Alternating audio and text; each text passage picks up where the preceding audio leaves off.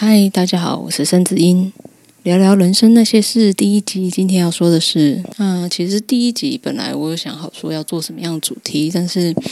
因为突然间遇到了一些事情，不知道各位有没有在外面租屋的经验呢？对我来说，其实那是这是第一次在外面租屋。我第一次的租屋时间大概比大家都还要晚很多。因为我知道很多学生大概二十几岁或十几岁就已经住在外面了。那我第一次租屋的时候呢，好像也不是那么意外，就是会遇到一些不顺利的事情。第一次租屋的时候，其实会有很多，就是网络上面看了很多资料，那收集了之后，其实会想说，哎，那我就是要租怎样怎样的房子。后来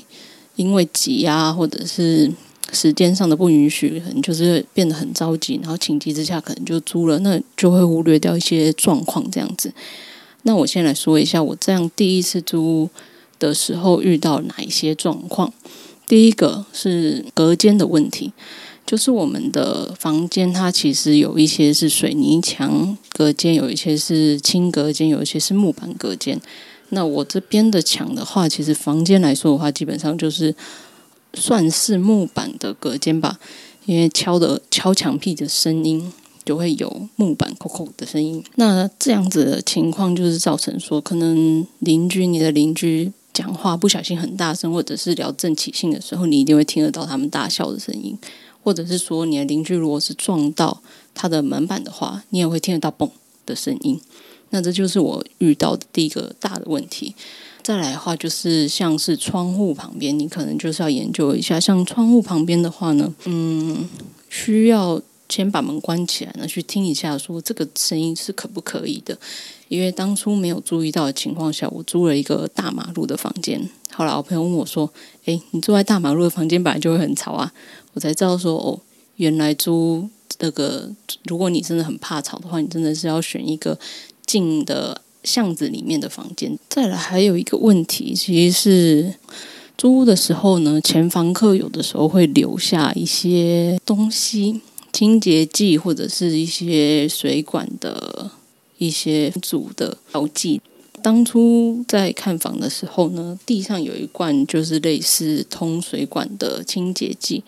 那个时候我还没有注意到这件事情，等到住进来之后发现，哎。前房客有留一罐，那有这样子的清洁剂，而且它是用到快底的，那想必一定会有一些阻塞的问题。阻塞这个问题的话呢，因为当初如果如果说没有去谈，或者是说没有注意到，等到你发现的时候，它也不是完全阻塞，它就是水流比较慢的时候，可能就是有的房东可能他就是不会去特别去处理这个部分。所以这个的话，其实也是要注意的状况。比如说前房客留下来的一些什么样的状况。那窗户旁边，像我窗户旁边，其实是也是有贴胶带，当初我也是没有注意到。那再来有一个问题，是我住进来大概快一个月了之后的前两天，刚好在这一阵子，就是台北市这边一直在下雨。那下雨的时候呢，就是。开始有水，本来我在住的时候的前面这一个月其实是没有这个状况。那是我前两天的中午起来了之后，然后发现隔壁的房间有水流出来，我赶快跟房东说：“哎，房东，你隔壁的房间就是已经有水流出来了，那是不是请房客说就是先关一下水这样子？”但是，呃。隔壁后来房东告诉我说，隔壁的房间其实没有住人，所以水流出来就是会变成就是很麻烦的事情。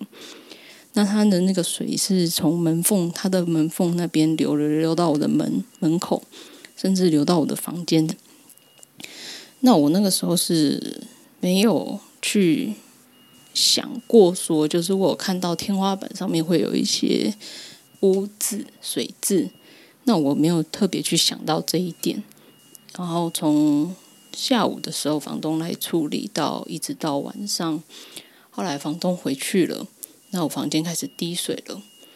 然后刚好八点多我要去倒垃圾，回来的时候发现，哎，有一条小水柱产生的，那真的是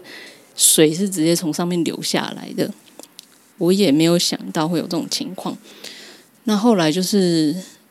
水柱产生的时候，其实已经就是已经一条两条水柱了，其实已经蛮蛮严重了。他在房间有一半的地方我是没有办法使用的，因为地上已经淹了的。然后我赶紧把我一些电脑赶快用袋子包起来，这样。那有把这个情况跟房东讲，其实房东有来处理，可是因为这边的房间它的状态就是，他接下来他可能就是房间隔壁的房间他已经没租人了，那这个房间也是有这个问题，他也不打算租了，所以他是有告诉我说，就是嗯，他下面还有一间房间，这样子问我要不要去住住看。那经过了这些事情啊，其实我也。运气不好这件事情也不是第一次啦，就是以人生的经历来讲的话，我觉得我是脱线了一点，那不顺遂的事情当然也就多一点了。那已经有做了功课，但是我没有去执行它，没有去做它，然后没有去听取这个教训，所以我现在是学到一个切身的教训这样子。那我会特别把它讲出来，是因为这件事情其实对我来讲真的是。蛮困扰的。本来第一集我已经准备好，就是要讲一些比较轻松的事情，比较抽象的东西。对，但是因为我今天遇到了，我就觉得，嗯，好吧，那我已经遇到了，那我就把它提出来。第一次租屋经验的参考，那个状况可以减少一次是一次子。我是抱着这个心态呢，想说，嗯，那就把它讲出来吧。那今天的话就是先简单聊聊第一集，那这就是聊聊人生那些事的第一集。如果喜欢的话，请帮我订阅。不知道大家在第一次租屋的时候是否遇到一些很奇特的经验呢？那如果有的话，其实也可以在下面跟我们做分享哦。那我们下集再见喽。